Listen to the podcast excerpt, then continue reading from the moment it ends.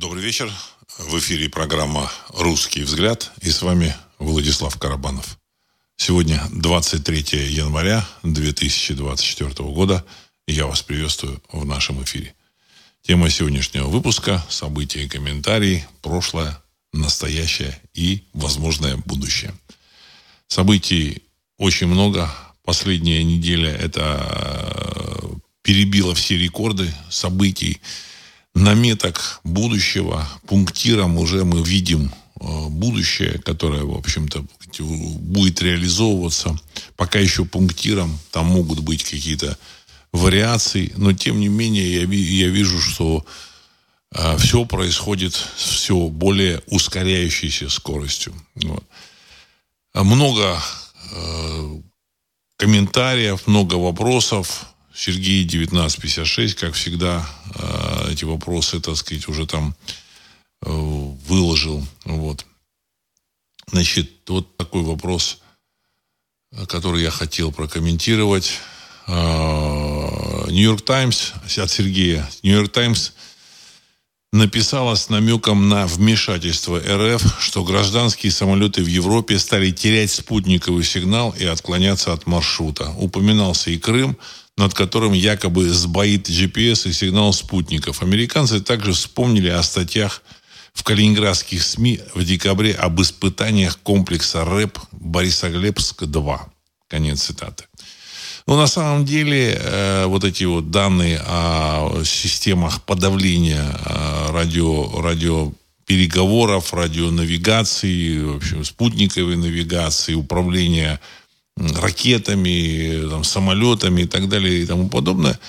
А, но эти вот эти э, комментарии, эти сюжеты стали появляться уже на центральных каналах э, телевидения Российской Федерации.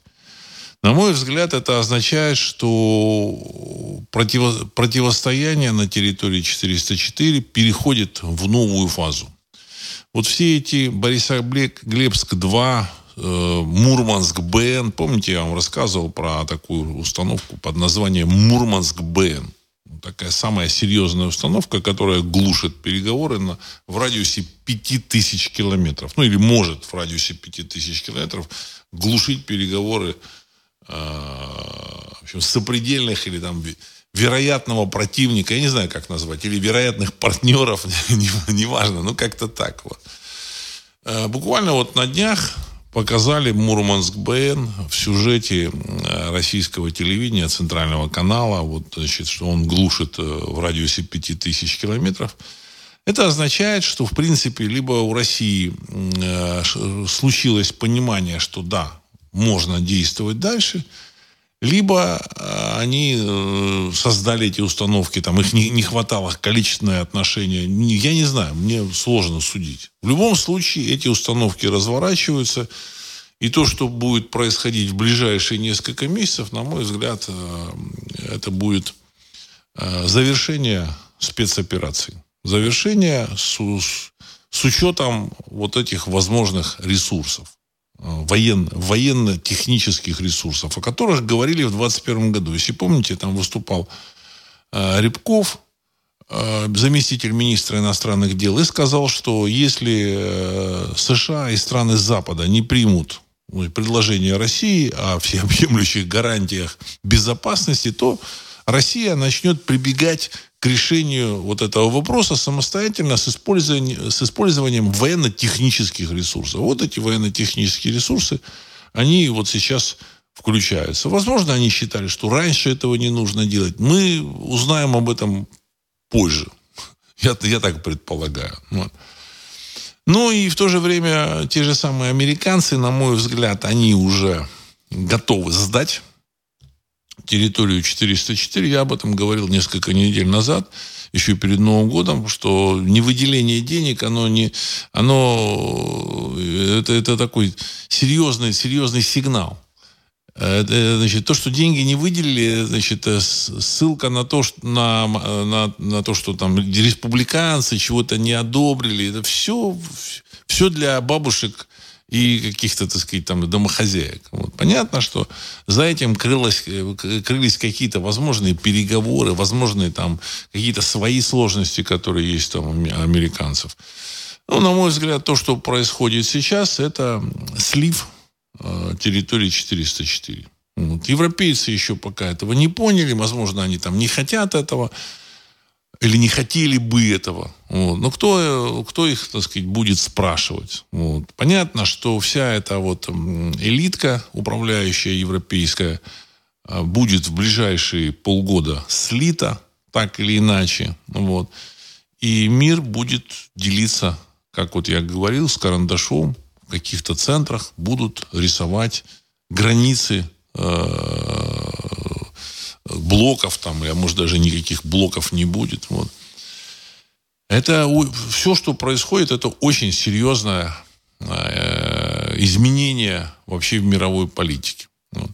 Следующий этап, это, на мой взгляд, это провал американцев э, в противостоянии вот этим хуситам. Вот.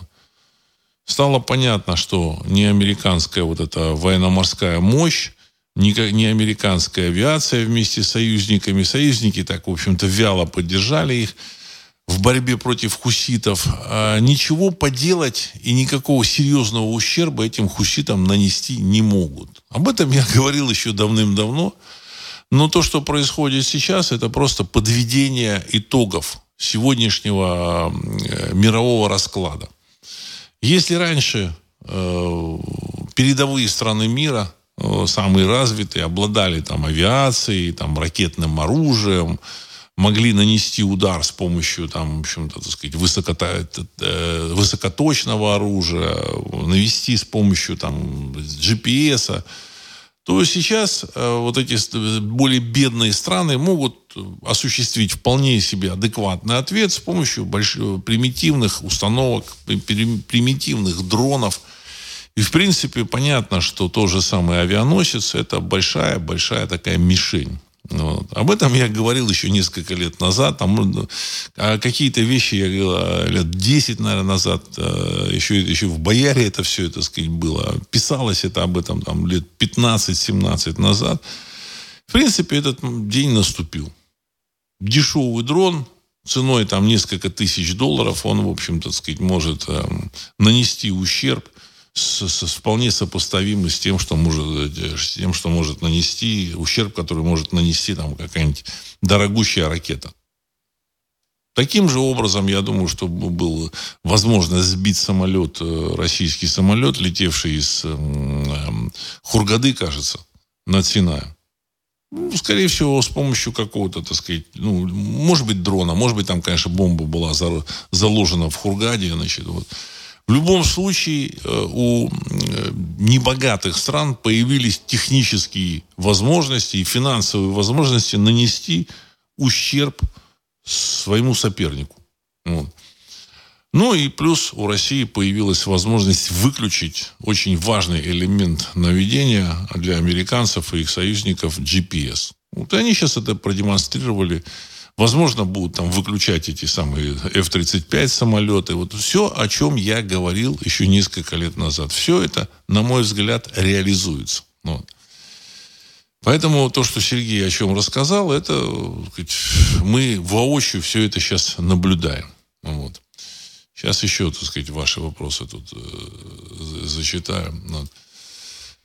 А, США рассматривают перенос э, столицы территории 404 во Львов после поражения. Новая политика в отношении 404 сформировалась в последние месяцы. Если понимать правильно, эта политика призвана справиться с новой реальностью, согласно которой 404 проиграет войну, и ее правительство, возможно, придется эвакуировать Киев. Конец цитаты. Ну, мне кажется, что вот, значит, перенос столицы в, в город Львов, за это топит какая-то башня Кремля. Эту башню, возможно, при... возможно, я не утверждаю ничего. Все, что я говорю, это просто мои размышления, мысли, которыми я делюсь со своими слушателями в рамках программы «Русский взгляд». Вот так вот.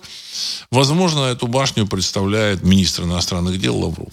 Значит, если вы помните, да, когда они там зажали с двух сторон э, город Киев, в феврале 22 года, значит, тут же э, вот эти Мединский там засуетился, еще какие-то люди засуетились и значит, начали там призывать э, вот эту территорию 404 подписать договор новый. Вот мы не, недавно увидели э, этот договор, это не черновик, а уже там апости, апостированный вот этим, так сказать, э, главой фракции «Слуга народа» в этой Верховной Раде, вот, который, значит, там какие-то невероятные вещи говорится. Я, я, я не буду их упоминать, ну, невероятные для России. Значит, уступки.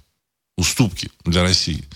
Поэтому не знаю, какое, какое отношение к этому имел Лавров.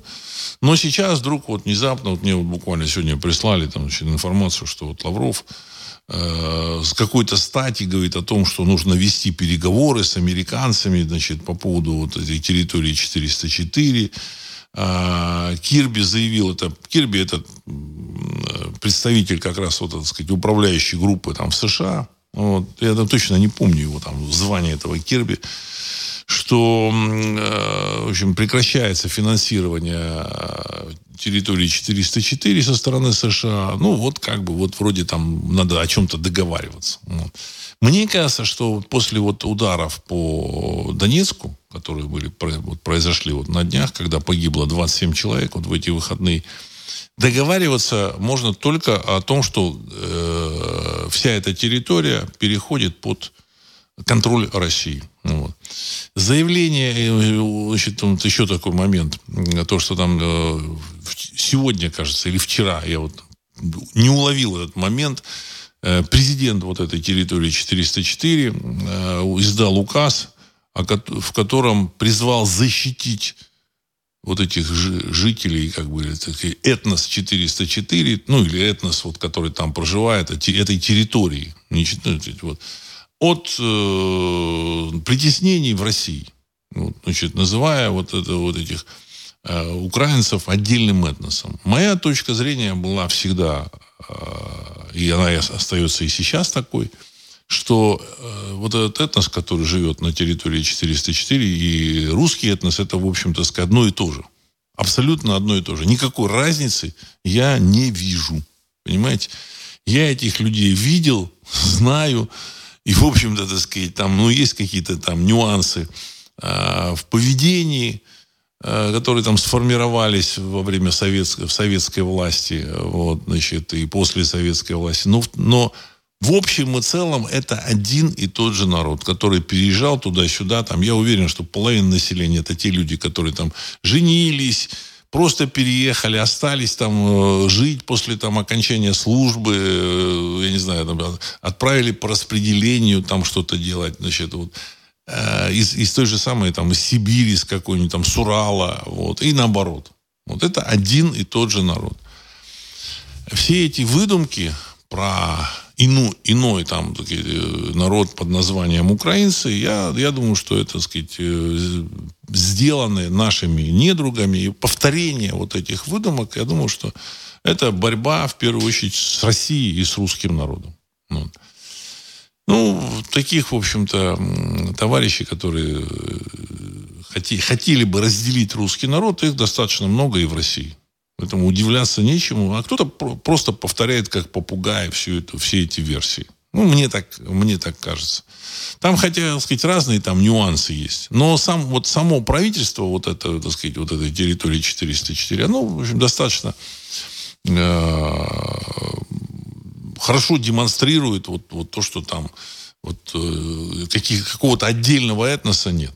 Поэтому пришлось, так сказать, президента на, нанимать человека с еврейским происхождением. Министр обороны это татарин крымский.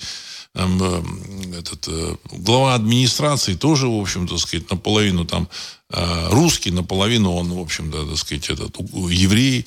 Э, есть там армяне с осетинами, там, значит, был там еще в, в числе там этих э, политических деятелей грузин, вот этот Саакашвили, значит, он там грузин каких-то привез. Все, все это вот это, э, попытки, так сказать, собрать вот эту верхушку из разных людей, оно просто подтверждает вот этот факт, что, конечно, это, так сказать, это э, тот же самый народ. Пытаются разделить насильно, да, значит, э, э, начали, значит, организовали уничтожение этих людей. Э, значит, ну, значит, причем это уничтожение было, мне, на, мне, на мой взгляд, на мой взгляд, оно было запланировано, значит, чтобы как можно больше погибло вот жителей вот, этой, вот этих русских, которые значит, являются гражданами, гражданами, гражданами того государства, для того, чтобы внести раскол между русским народом. То есть это гражданская война. Вот. Поэтому все удивляются, а почему так много гибнут? Почему их бросают на эти мясные штурмы, так называемые, там, значит, на всякие вот эти вот э, колят на всякими наркотиками и, и совершенно не жалеют. Вот. Причем положили около полумиллиона человек. Это причем по мнению тех же самых там британцев, американцев, так сказать, более-менее независимых, а объективных наблюдателей. Полмиллиона человек. При том, что Россия потеряла, там, где-то по мнению тех же американцев, в 5-7 раз меньше. То есть это очень, серьез, очень серьезная разница. Почему? Ну, внести разрез, э, такой разрез, чтобы в ненависть была на таком, в общем бытовом уровне, чтобы вот эти семьи ненавидели друг друга. Ну, значит, значит, создать таким образом, на крови создать какую-то, вот, так сказать, нацию. Мне кажется, что из этого ничего не получилось. Вот. То, что сейчас пытаются еще каких-то людей там поймать, отправить на фронт, ну, вот эти вот, так сказать, э, военкоматы, страны 404, когда ну, много видео, как ловят людей там в автобусах, там каких на каких-то там, я не знаю, там вечеринках, там Э, каких-то мероприятиях, вот, там, на, на похоронах приходят на похороны, там, выхватывают людей, вручают повестки или тащат прямо в военкомат. Ну, на мой взгляд, э, это, это просто показатель отношения к этим людям. Показатель. Потому что что такое отправить их туда, на так называемый фронт? Ну, на мой взгляд, это э, в большей степени фактически, так сказать, организация или подведение этих людей к убийству, или, значит, э, фактически, фактически э, организация, так сказать, ну, убийства этих людей. В, я вот напомню, что в России, кстати, так сказать, объявили мобилизацию. Я был категорически против и говорил, что ни в коем случае нельзя объявлять мобилизацию в 21 веке. Ни в коем случае. Мобилизацию, тем не менее, объявили, но вот как мне рассказывали, что когда значит, через две недели они поняли, что сделали колоссальную ошибку, то есть, ну, это было, мобилизация в России была объявлена под э, влиянием, с одной стороны, конкретных врагов, а с другой стороны, под влиянием всяких турбопатриотов, которые хотели бесплатно, так сказать, набрать людей, отправить воевать. В 21 веке это делать категорически нельзя.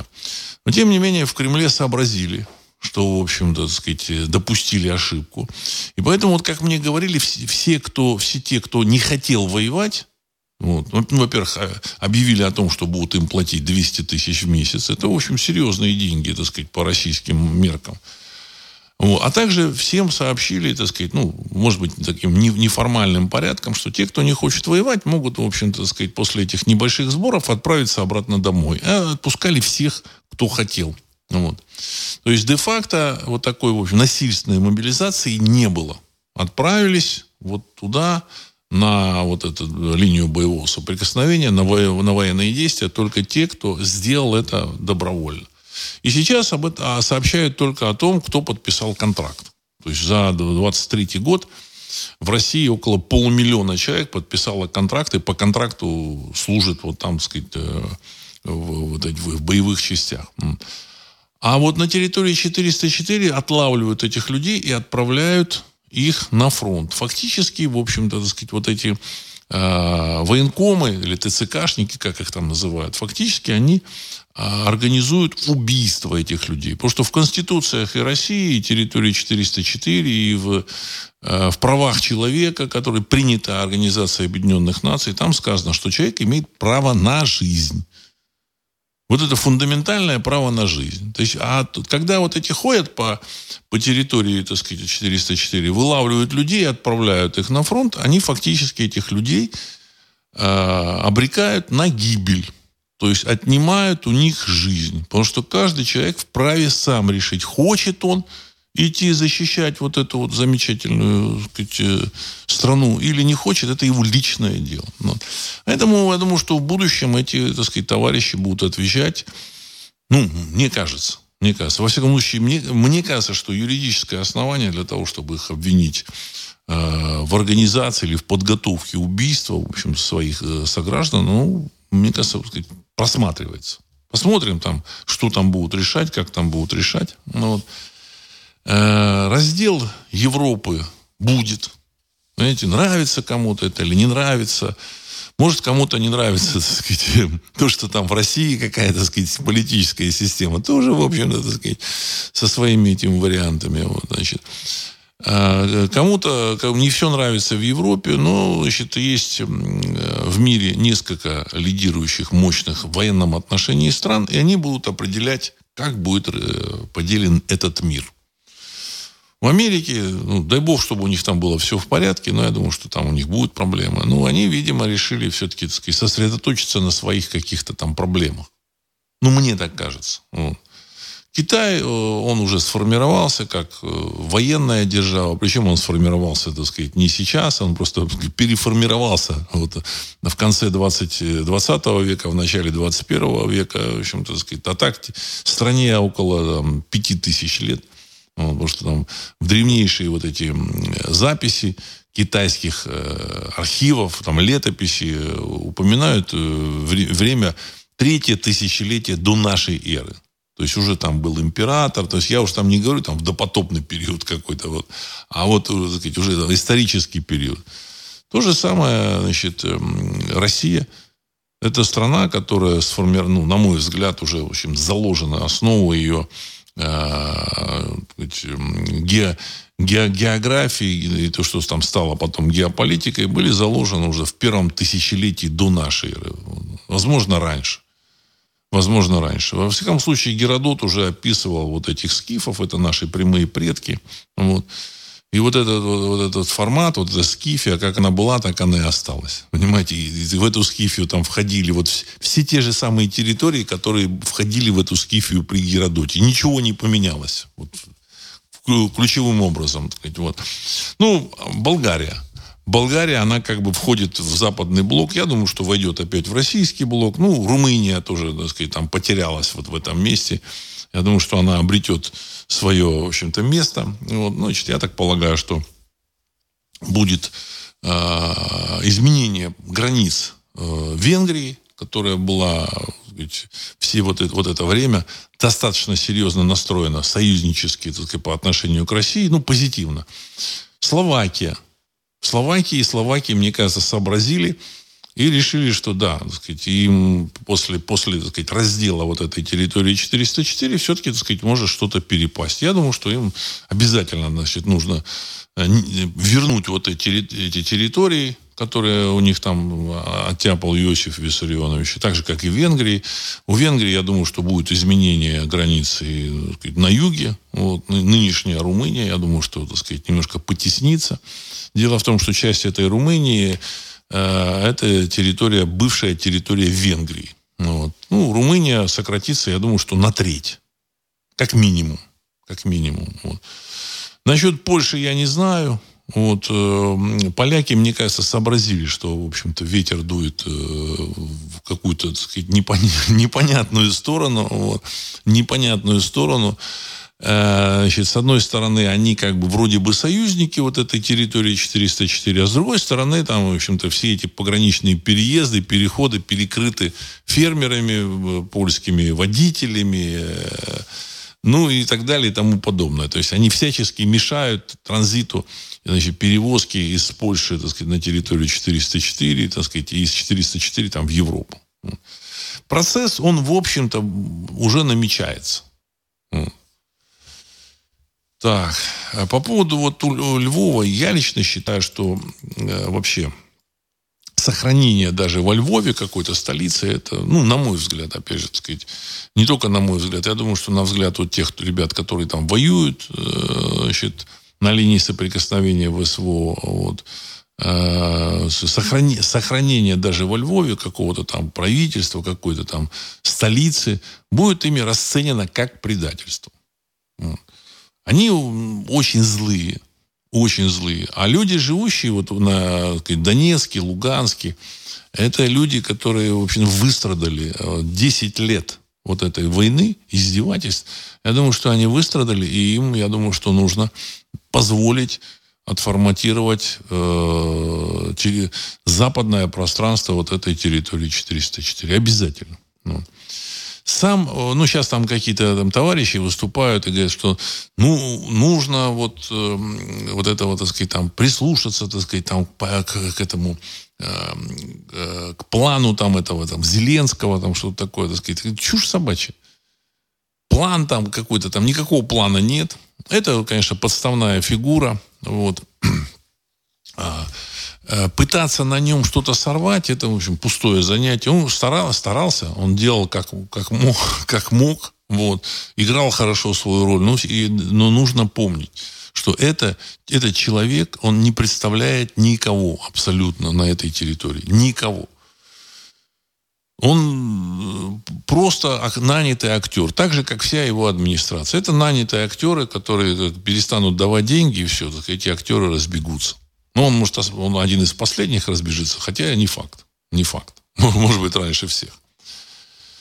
Э, Сергей 1956. Уже на территории 404 начались разборки с ТЦКшниками. То есть, ну, это вот военкомами их, которые там э, хватают этих людей пытаясь забрать в эту армию. Значит, на самом деле отправляя на, на убийство.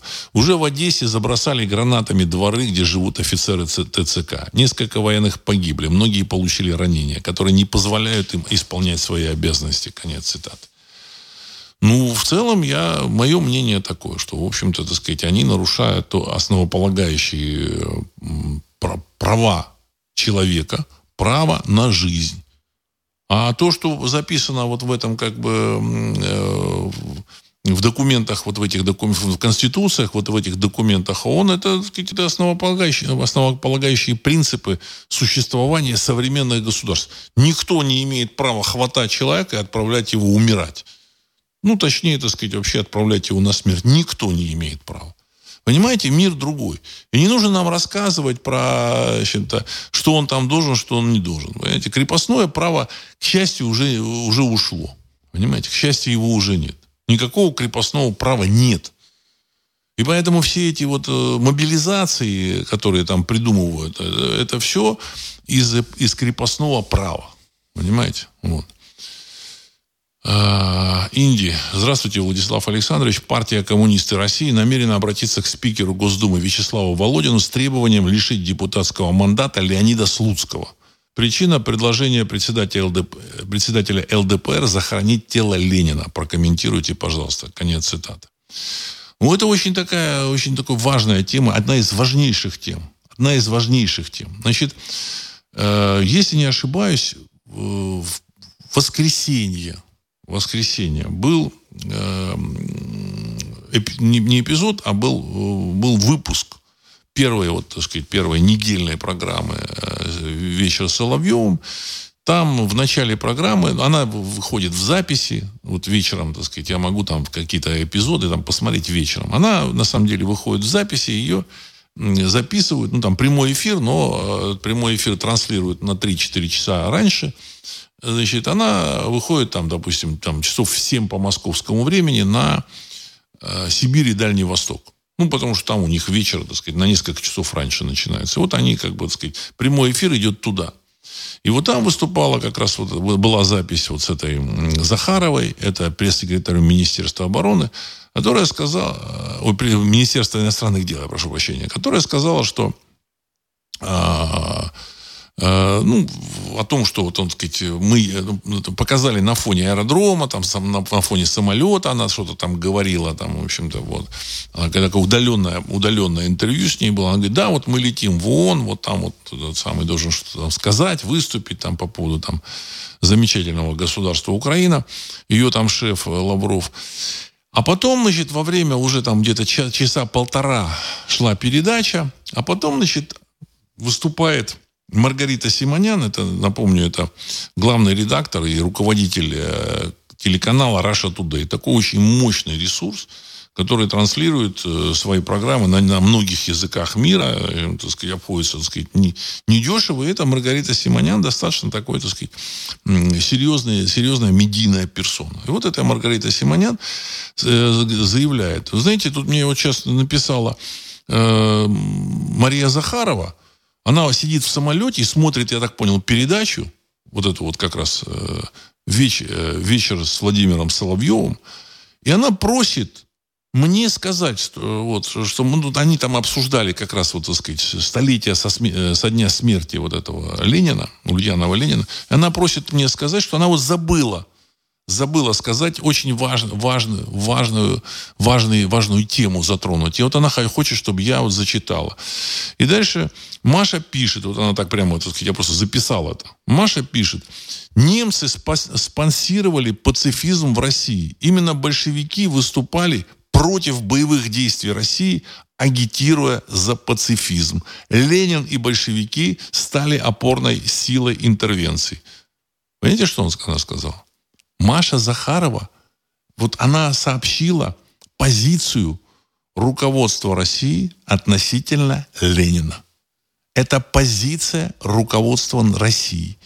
Я много раз говорил, что пока не будет убрано вот это, так сказать, э, оккультное сооружение и вот эта вот мумия с э, Красной площади, в общем-то, решить вопрос э, с территории 404 нельзя. Потому что все, что там происходит сейчас, запущено было как раз вот этим Ульяновым Лениным и его бандой. Бандой, без всякого сомнения, именно так. То есть они спонсировали пацифизм в России. Как всегда, все, кто, так сказать, рассказывает с пацифистской точки зрения, там выступает, они всегда оказываются самыми жестокими, значит, там, убийцами, значит, э, тех, кого они призывали к пацифизму. Вот. Они же были опорной силой интервенции. Интервенция кто, так сказать? Немцы. Немцы. ЧК это были немцы. На сайте Ариру э, есть материал об этом шикарный. Э, читатели, слушатели сайта, среди которых там э, Сергей Цветков, Владимир Ануфриев, они, в общем, сделали видео. Сергей Цветков еще, так сказать, написал там материалы, продолжили. Но вот этот первый материал о том, кто такие были чекисты, первые, кто такие были латышские стрелки, он на сайте Ариру. Первые латышские стрелки это были кадровые немецкие военнослужащие. Никакие не латыши и остановили наступление Деникина никакие не латыши на Москву, а немцы. Около 100 тысяч немецких военнослужащих, которых называли латышскими стрелками, они, в общем-то, так сказать, э, штыками защищали вот эту большевистскую власть. Охраной э, Ленина были те же самые э, так называемые латышские стрелки, а де-факто кадровые немецкие военные. Вот. Э, и, видимо, значит, э, э, будут его захоранивать. Тот же самый Слуцкий, это человек, представляющий сейчас ЛДПР, это человек не, не, не сильно далекий от, так сказать, тайн власти. Он, ну, он посвящен во многие вещи. Он там родственник одного из таких э, интересных персонажей. Вот, значит, я не буду сейчас там в детали углубляться. Но этот человек знает и раз он заявил об этом, значит, захоронение должно быть. Во всяком случае, обсуждается. Тем более, что нужно все это вытаскивать на свет Божий. Понятно, что там Володин, этот, э, э, спикер Госдумы российская, значит, выступает, что не нужно там сейчас вот так, не, не тот момент, когда все это поднимать. Именно тот самый момент. Я хочу сказать, именно тот самый момент, когда все это нужно поднимать и заканчивать. Кто создал вот эту вот, так сказать, замечательную э, антироссию? Кто создал? Кто взял, поделил русский народ? Кто э, а, автор, сценарист?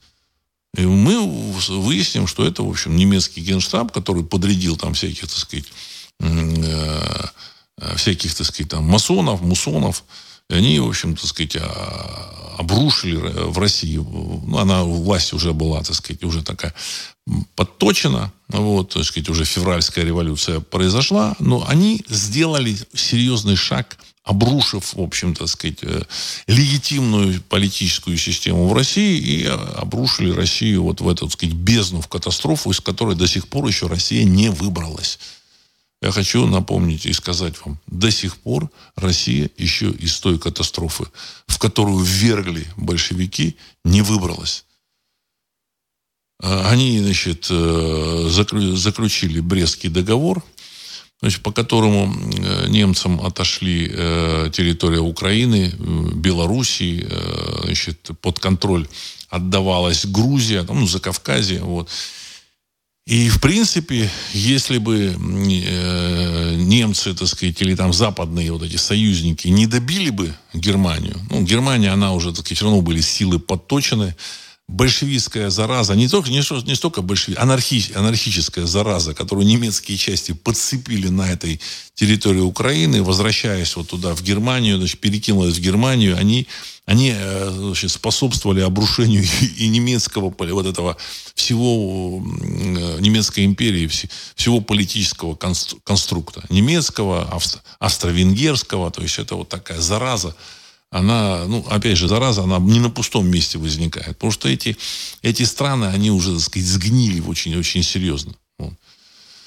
А, и только благодаря тому, что э, Германия проиграла войну, вместе э, в Австро-Венгрии случилась революция, только благодаря этому большевики сумели вернуть вот эти территории, опять же, не все.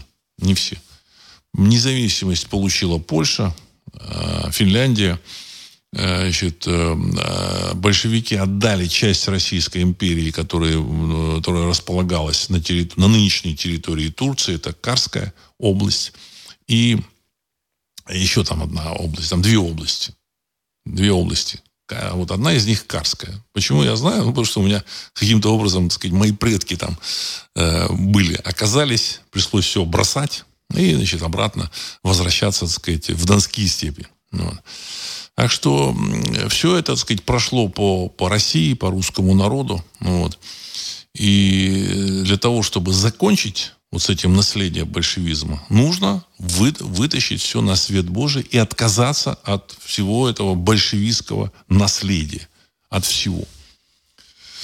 Потому что это большевистское наследие, оно еще продолжает жить в России, продолжает, в общем-то, отравлять жизни русскому народу, другим народам, которые, в общем-то, живут здесь, считают Россию своей родиной.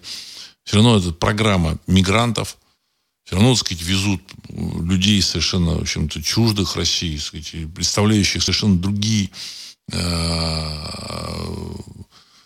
какие-то цивилизации, этнические группы, вот, ну, в первую очередь, цивилизации другие.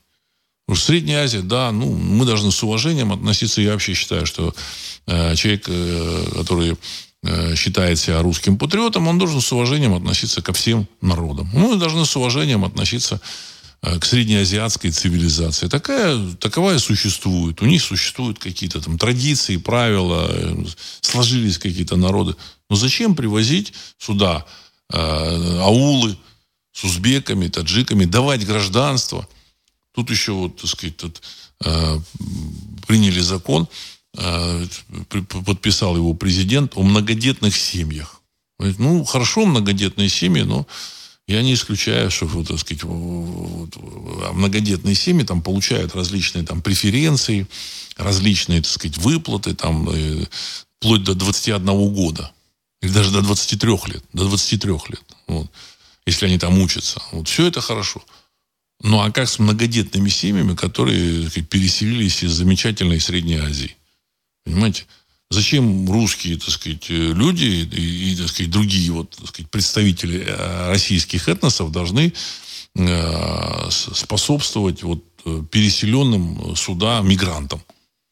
Даже если они многодетные, дай бог им здоровья. Это представители другой культуры. Есть это все, мне кажется, что вот этот подход вот такой, он является наследием вот того же самого э, большевизма. Большевизма, что нет отрицания национального, национального самосознания, национальной идентичности, права наций на свое самоопределение, на развитие, э, значит, на э, самореализацию. Потому что ну, само, самоопределение, оно подразумевает еще самореализацию. Что типа, да какая разница? Да, сказать, ну давайте техническое правительство сделаем. Вот так как на территории 404 они там стали техническое правительство делать, вот сделали там вот, было еще при этом Порошенко, техническое правительство, какие-то грузины там в правительстве были, значит, какие-то, так сказать, армян, армяне с осетинами. Ничего плохого не хочу так сказать ни в отношении армян, ни в отношении осетин. Но, значит, э, когда там один из руководителей был, в общем-то, так сказать, э, человек с армянскими и осетинскими корнями, ну, странно, как, как минимум, понимаете, так сказать. С другой стороны, ну, Осетия хотя бы входит в состав России. А он, у него ни семья, так сказать, ни, никак не имеет никакого отношения к этим людям. Вообще, так сказать, непонятно чего. Вот. А почему, так сказать, так? Ну, потому что, так сказать, тех, техническое правительство. Вот. Э, в России то же самое. Все это большевизм. Я думаю, что с этим большевизмом нужно заканчивать. И, на мой взгляд, это понимание уже есть. Вот так я хочу прокомментировать, уважаемый Индии, ваш вопрос. А, Сергей Симферополь. GPS в Крыму практически не работает. И это правильно. Конец цитаты. Ну, ГЛОНАСС работает, все хорошо. Вот. На самом деле, значит, если GPS будет работать, это позволит э, ракетам наших партнеров э, точно нацеливаться на цель. А этого, этого, этого нужно исключить. Вот. Так. Сейчас еще, так сказать, ваши тут вопросы, так сказать, посмотрю. А, сейчас, одну секунду. А, ну, вот еще тут э, Сергей написал вопрос еще, так сказать, до, до начала передачи. Президент РФ поставил вопрос о, об, об государ, о государственности периферии. Президент РФ. Украина провалила контрнаступление. Если так будет продолжаться, то вскоре встанет вопрос об их государственности. Конец цитаты. Ну, на самом деле вопрос, мне кажется, не просто встал, он уже, в общем-то, перезрел.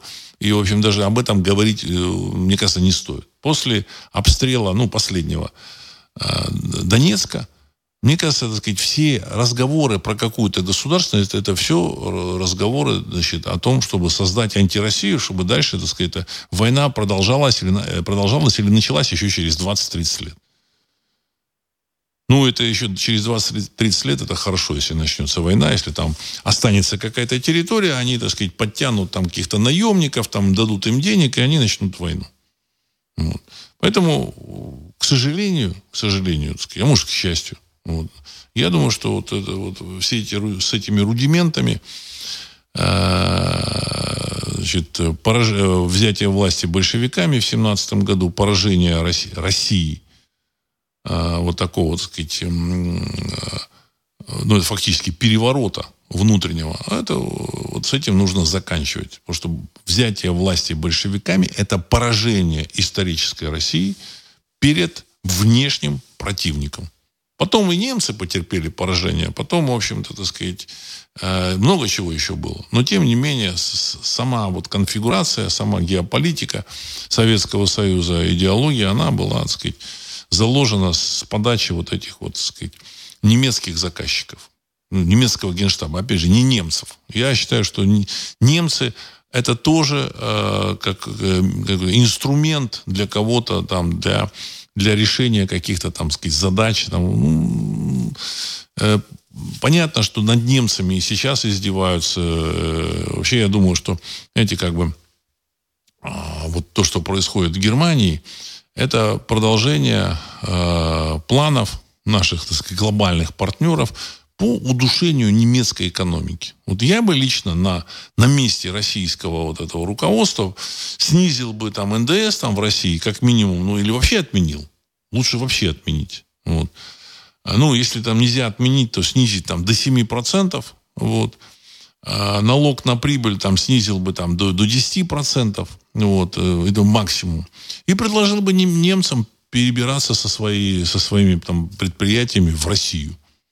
Причем на 10 лет там освободить их от налогов. Представьте себе, так сказать, там, в России бы перебрался БАСФ, Сименс, Мерседес. Мерседес там, кстати, так сказать, сообщили о том, что э, продает все, э, все свои шоурумы, 80 шоурумов продает, продает э, здание своей штаб-квартиры, квартиры в Штутгарте. Ну. То есть он испытывает очень тяжелые э, времена, Мерседес. Это символ вообще немецкой экономики. Это, так сказать, Э, ярлык этой немецкой экономики. В общем-то, вот. Э, то, что мы рассуждаем, ну, вот там в экономике немецкой плохо, там, ну, это как бы кажется, что это что-то отвлеченное. На самом деле все, все вполне реально. Производство Мерседесов снизилось э, в два раза по сравнению там с 1900, то ли 18 то ли 18 годом. Ну, вот. И на сегодняшний день, когда из России вот это сырье там перестало поступать, металл тоже, тоже, наверное, может быть, из России поступал. Газ, нефть, удобрения, все вместе стало, стало для, для Германии неподъемным. Себестоимость всего стала очень высокой. И поэтому Мерседес, он, в общем-то, э, так же, как и другие э, производители в Германии, они не могут конкурировать. И в этой ситуации им нужно предложить перебираться в Россию. Я уверен, что, в общем, немцы переберутся. Не впервые им в Россию перебираться. В 18 веке они перебрались. Очень, так сказать, продуктивно работали. Вот. И только, значит, при Иосифе Джугашвили, там, в общем-то, их подразогнали, там, сказать, в Казахстан загнали, еще куда-то, так сказать, вот. Ну, он, видимо, боролся вот с этими фантомами. Он там понимал, откуда там растут ноги у вот этой большевистской революции. А, значит, ну, они, они серьезно, так сказать, подняли российскую экономику, сельское хозяйство в основном они поднимали. Поэтому и сейчас много людей, так сказать, с немецкими корнями в России, так сказать, живут, или потомки этих людей, так или иначе. Я считаю, что нужно звать, приглашать, махать флагами. Давайте сюда, ребята. Да, давайте, давайте, так сказать, мы вас ждем. Вот. Ну, еще вот одна тема, я считаю, что ее нужно затронуть, это тема Ближнего Востока. С Европой, я думаю, что так или иначе, значит, процесс а, разрешения, он уже запущен.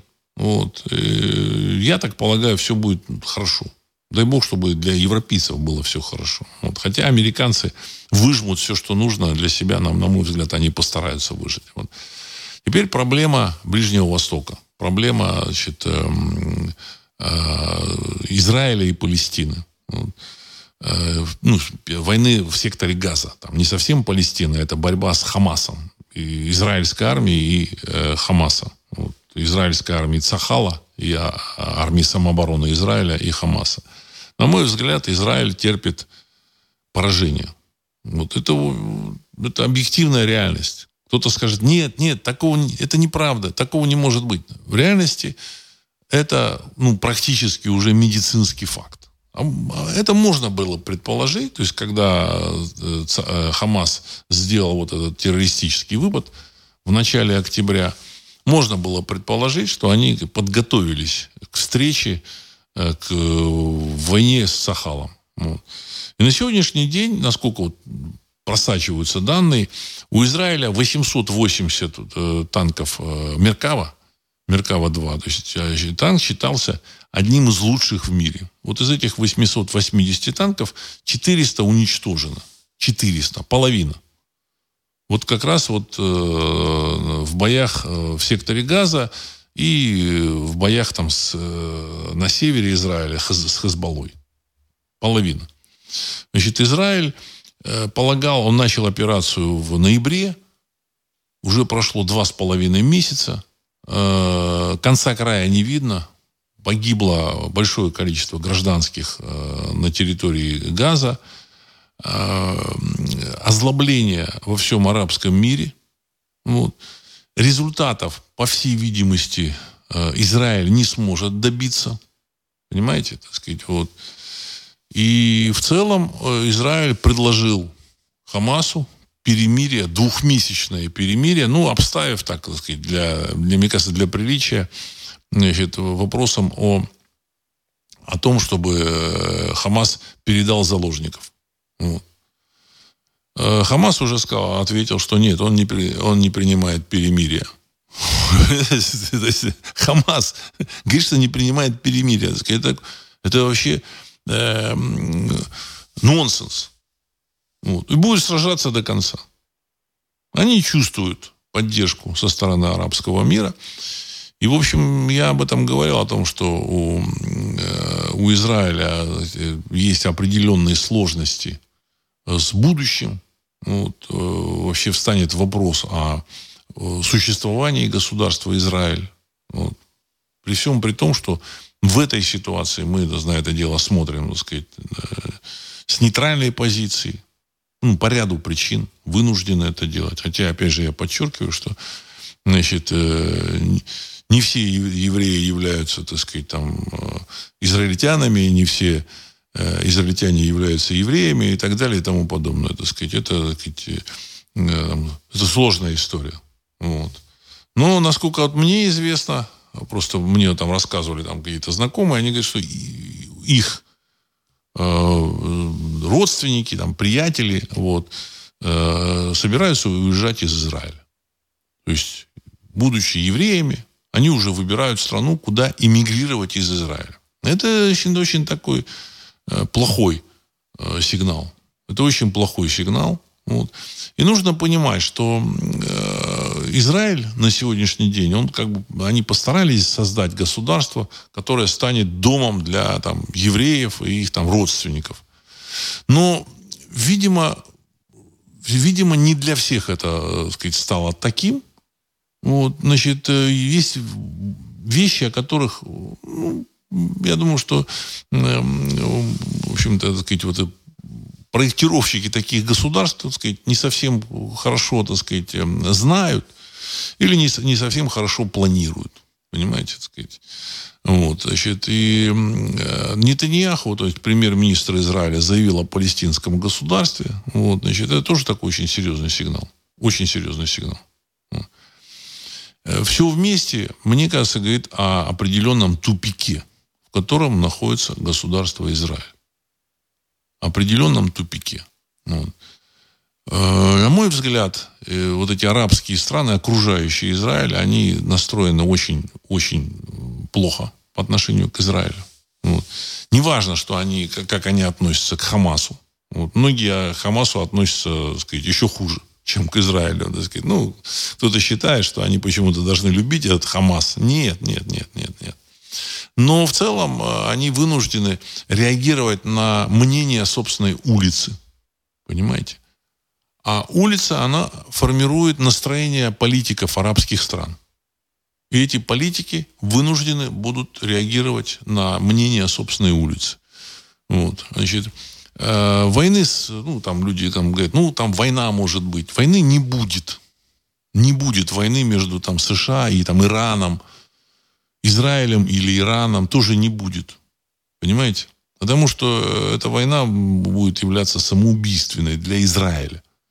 Не для Ирана, а для Израиля. Даже если у Израиля есть там 10-20 э, бомб, если им американцы дали.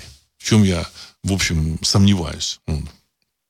Они намекают так активно, что да, у нас, у нас э, нет ядерного оружия, но мы его применим, применим, не задумываясь, если там потребуется. Нет у них э, ядерного оружия, ничего им американцы дать не могли, в принципе. Но они хорошо продают вот эту легенду. Значит, э, э, ну, даже если это оружие есть, им э, Иран победить невозможно. Э, Египет они победить не смогут. Вот. Более того, они не смогут победить даже Ливан Сирии. Вот. Сирия э, это тоже страна достаточно большая, серьезная. Вот, значит, население Сирии там 25 миллионов, там 5 миллионов там уехало куда-то. Но тем не менее, там, я думаю, что достаточное количество, так сказать, людей, которых можно вооружить. В целом, у них единственный путь договориться как-то вот с этим арабским окружением. В ситуации, когда в Америке начнутся раздрай.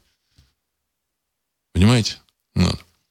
Э, то, что израильтяне, ну, я вот не буду сейчас говорить, что они там сделали. Конечно, так сказать, они, они э, начали бомбить э, сектор газа, там погибло много мирных жителей, и уже даже европейские политики начали обвинять там Барель, вот этот, так сказать, Барель, легендарный, почти что легендарный, который хотел победить Россию на поле боя. Помните, да, в 2022 году он говорил, ну, нужно Россию победить на поле боя.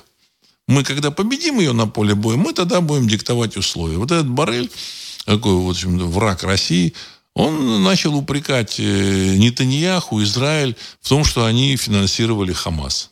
Знаете, очень, очень символичное заявление, очень символичное. Это говорит о том, что Европа не будет помогать Израилю. А в Америке начнется э, раздрай, гражданская война. Никаких сомнений у меня в этом нет.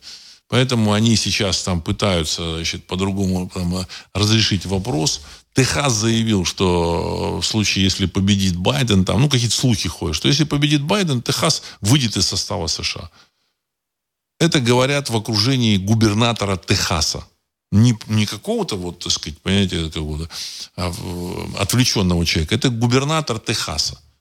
Техас – это, на секундочку, территория, на которой живет 40 миллионов человек. Значит, ну, во Франции ну, живет 60 миллионов, в Техасе 40. Но по своему ВВП Техас превосходит, насколько мне известно, Францию. Понимаете? Это большая страна. Это э, страна, так сказать, с населением, как в Испании. В Испании около 40 миллионов. С ВВП там в раза в два больше, чем у Испании. Которая, страна, которая может, ну, Техас, которая может добывать нефть, газ, там у них куча природных ресурсов. Одна из, один из богатейших штатов Соединенных Штатов Америки. То же самое и с Флоридой. А во Флориде там 15 миллионов живет. Так сказать, Флорида, Техас 55 миллионов. Это, так сказать, большая европейская страна. Франция или Великобритания. Вот. Поэтому американцы будут заниматься своими делами, а Израиль будет предоставлен са, сам себе. И к России он уже вот после, так сказать, всех этих так сказать, ситуаций обратиться э, не сможет. Не сможет. Понимаете, сказать, может быть, кто-то сожалеет, может, кто-то не сожалеет, но, в общем-то, сказать, э, политика – это искусство реального. Население в России не поймет, Понимаете, сказать, что Россия поддерживает и Сирию, и сказать, Израиль после вот, так сказать, каких-то там выпадов в отношении России.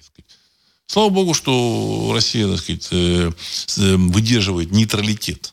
Это уже, так сказать, мне кажется, так сказать, так, нормально, хорошо. А, а что там дальше будет, одному Богу известно. Так, сейчас еще, так сказать, еще зачитаю ваши вопросы. Евгений, Краснодарский край. Добрый вечер, Владислав Александрович. А как же купленные у 404 черно- черноземные земли BlackRock и другими корпорациями? Неужели они просто так отдадут? Это очень могущественные силы. Конец цитаты. Понятия не, не имею, что там будет с этими землями, которые купили BlackRock. Ну, я думаю, что могут и отнять. Понимаете, так сказать, почему бы нет? Кто купил, кто продал? Без референдума. Референдум провели? Не было референдума. Но на, на территории 404 население не спросили, хочет ли оно продавать эту землю. Понимаете, так сказать, э, э, подписанные какими-то, так сказать, какой-то там фракцией, слуга народа, какие-то там законы, значит, э, все Филькины грамоты, на мой взгляд и указы там президента местного, все это, так сказать, я думаю, что э, является квази законодательной базой. Квази это, в общем-то, внешне оно похоже на закон, но не является законом. Поэтому я думаю, что э, они, э, я думаю, что не будут претендовать. Ну, мне так кажется. Я, я почти уверен. Вот. Потому что они там потратили небольшие деньги. Вот. Э, те же самые вот эти BlackRock, там другие компании, Monsanto. Вот. Ну, посмотрим. Посмотрим. То есть у них нет для этого ни ресурсов у этих BlackRock и, значит, и э, этих э, у Monsanto. Вот. И за вот эту, так сказать, территорию Украины они воевать не будут. И людей у них тоже нет. Можно, конечно, там, сказать, нанять там наемников, платить им тысяч по 20, по 30 э, долларов, тысяч в месяц. Но боюсь, что, в общем-то, сказать, они на это не, не пойдут. Понимаете? Вот. А Россия, а в России люди будут воевать за скромные деньги, которые могут э, ну, помочь обеспечить, обеспечить семьи и желающие воевать. Вот. И в этом отношении Россия сильнее и с точки зрения военного, так сказать, персонала, и с точки зрения оружия, которое есть у России, которое э, Советский Союз заложил какие-то, так сказать, элементы создания этого оружия. Он не мог это развить, а современная Россия смогла. Понимаете? Вот. Э, вот тут буквально написали, тут Россия, там американцы очень серьезно озабочены там э, ракетой «Алабуга». Я первый раз слышу об этой ракете. Хотя, может, когда-то попадалась. Оказывается, это ракета Алабуга, если она взрывается, значит, она создает электромагнитное там, напряжение такое, которое выжигает все, там, компьютеры, сети, значит, там, телефоны, там, все. Выжигает все. В каком радиусе там одному Богу известно. Ну, я думаю, что там, там 10, не, 50 километров, вот как-то вот так. Понимаете? И таких, такого оружия у России достаточно. Понимаете? Вот. Это, это очень серьезное оружие. Очень серьезное. Этим в России занимались еще, так сказать, со времен там, царя Николая. Я напомню, что радио тоже, так сказать, у России есть свой, э, свой подход, что радио изобрели в России. Изобрел это радио не Маркони, а Попов. Вполне возможно, что так оно и было. Вот. Я, там, я не хочу просто, так сказать, там, настаивать, там, ну, чтобы не ошибиться. Вот. Но э, Россия у истоков создания радио. Скорее всего, Попов действительно первый э, провел э, радиопередачу между там, берегом и кораблем. Поэтому это, Россия, она в общем, серьезная в этом отношении страна. Плюс достались немецкие наработки. Времен, так сказать, нацистской Германии. Как известно, ядерное оружие было разработано в нацистской Германии. Понятно, что ни, ни в Соединенных Штатах Америки, ни в Советском Союзе, там они там согласны на эту легенду, что Советский Союз что-то там выкрал где-то там э, в США. На самом деле все получено от нацистской Германии. Все остальное легенды, мифы. Э, я думаю, что от нацистской Германии досталось еще, так сказать, что-то. Понимаете, так сказать, э, немцы очень активно работали в области новых технологий. Э, возможно, они залезали в какие-то там допотопные значит, э, технологии, знания, там, могли как-то пробраться. Есть, э, был способ там, подключения да, к, к астральным каким-то базам данных информационным. Это, это, это как бы для нас еще сказать, многие вещи там непонятны. Этим нужно заниматься. Вот. Я много читал на эту тему, и никак, никаких сомнений у меня в том, что немцы, конечно же, опередили весь мир в области э, новых технологий, ядерного оружия, э, э, реактивных самолетов, ракет. То есть то, на чем сейчас зиждется военная мощь любого государства, а это было создано, заложено основы, эти были заложены еще в Германии. Ну и плюс радио, радиотехнические работы тоже, так сказать, развивались и в царской России, и в советской России, и в гитлеровской Германии. Все это могли, в общем-то, так сказать, использовать для создания вот такого оружия э, по, э, по борьбе с радиотехническими целями, устройствами. Вот. А, Ярослав Харьков. Владислав, ваш новый текущий прогноз, когда ситуация здесь разрешится или хотя бы начнет. Конец цитаты. Я много раз говорил раньше и сейчас скажу. Ситуация на территории 404 решится только после того, как в Америке начнутся, начнутся события. Мне кажется, что эти события там уже, в общем, начинаются. Вот. Э, это время месяцев. Они, э, американцы как-то оттягивают, как-то им удается оттянуть это. Они еще, в общем-то, так сказать, там на, на волне держатся, но ситуация на подходе. Европейцы не понимают, ну, как бы там какая-то, какая-то не, на, не, не находящаяся на политической, на политической арене там, политическая элита, вот, э, она, наверное, понимает. Потому что наверху там вот всякие Макроны, там, это, Анна-Лена Бербак, Шольц, какие-то смешные совершенно люди. Совершенно смешные люди. В нормальной политической ситуации им там, не знаю, мороженым не дали бы торговать. Потому что, ну, нельзя им поверить. Что это, что этому Шольцу, что это Анна-Лене Бербак, что это Макрону. Вот. Сейчас они там заправляют, или там вот это э, Мерлони, кажется, в, в Италии. Тоже, в общем, очень, очень странная женщина. То она была там правая, там националистка, патриотка, стала, так сказать, в, во главе Италии, значит, повернулась на 180 градусов. То же, то же самое, как вот этот замечательный, замечательный Зеленский. Он сказал, что за 24 часа он закончит войну а на востоке э, территории 404. И, так сказать, война разгорелась со страшной силой. Вот.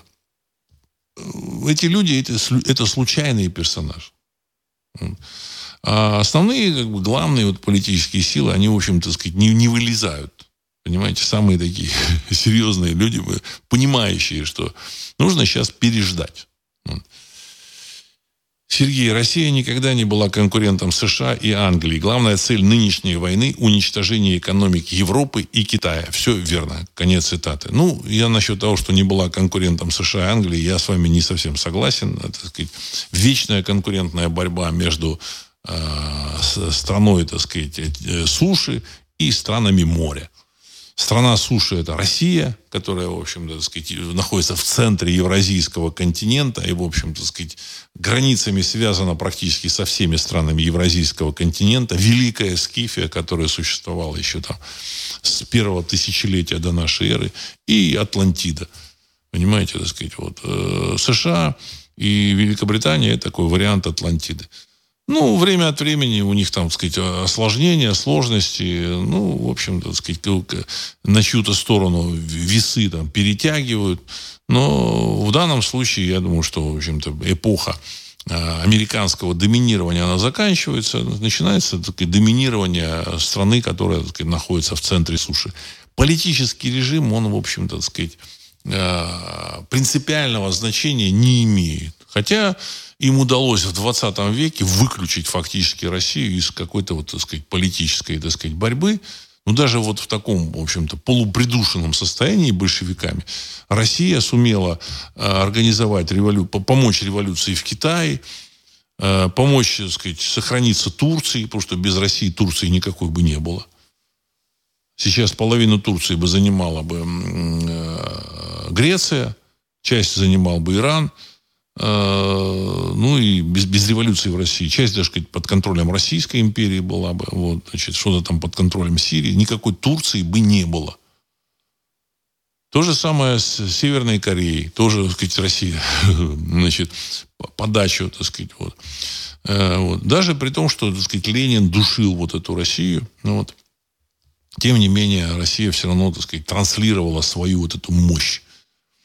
Сейчас, когда вынесут из мавзолея, вот, значит, э, мумию, закончат все это, я думаю, что Россия начнет э, форматироваться в том виде, в каком она должна быть. Я много раз говорил о том, что э, в, э, в начале 20, 20 века, если бы не вот эта внутренняя революция, то Россия после, по окончанию Второй, Первой мировой войны стала бы мировым гегемоном.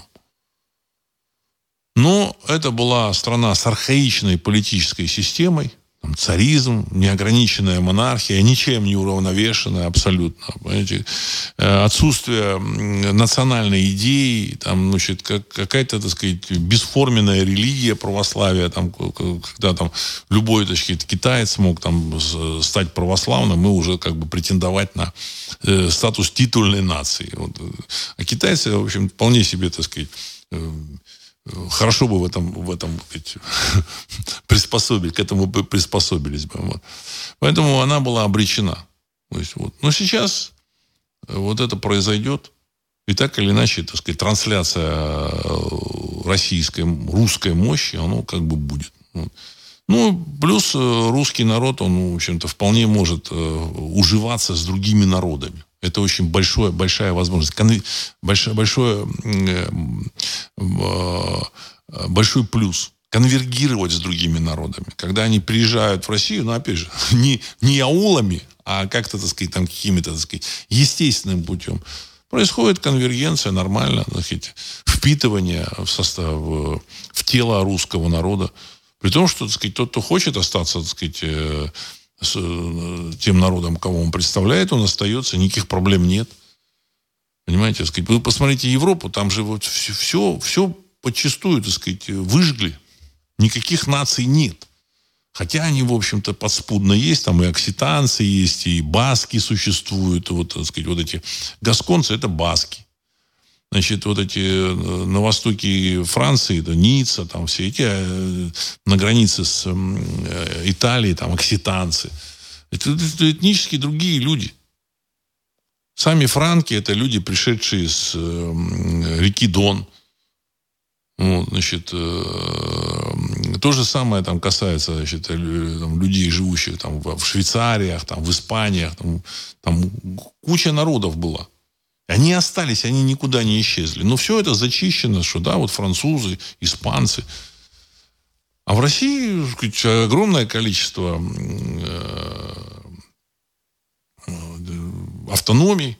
Вот. В принципе, хочешь быть там адыгейцем, да, ради да, ради бога. Хочешь татарином быть, да, пожалуйста. Хочешь татарином, так сказать, там, мусульманином, да, пожалуйста. Хочешь там, так сказать, этим э, тенгрианцам, тоже, так сказать, есть среди татар тенгрианцы, есть прекрасные авторы, я читал их, так сказать, вот этих булгар, ну, я называю их булгарами, это, в общем, булгары по-настоящему. Вот. Они есть, все существуют. Есть там кришены тоже эти, булгары, кришены, христиане, все есть. Вот. Поэтому все будет хорошо, Россия будет э, за, завоюет ту роль, которую должна. Я думаю, что мир поменяется. Ну, ну, надеюсь, что мы это все увидим. И главное, сохраняйте здоровье. Это важно. Мы должны все это увидеть. Но на этом я хочу завершить сегодняшний выпуск. С вами был Владислав Карабанов. Программа «Русский взгляд». Через несколько секунд композиция «Могучий прилив». Всего доброго.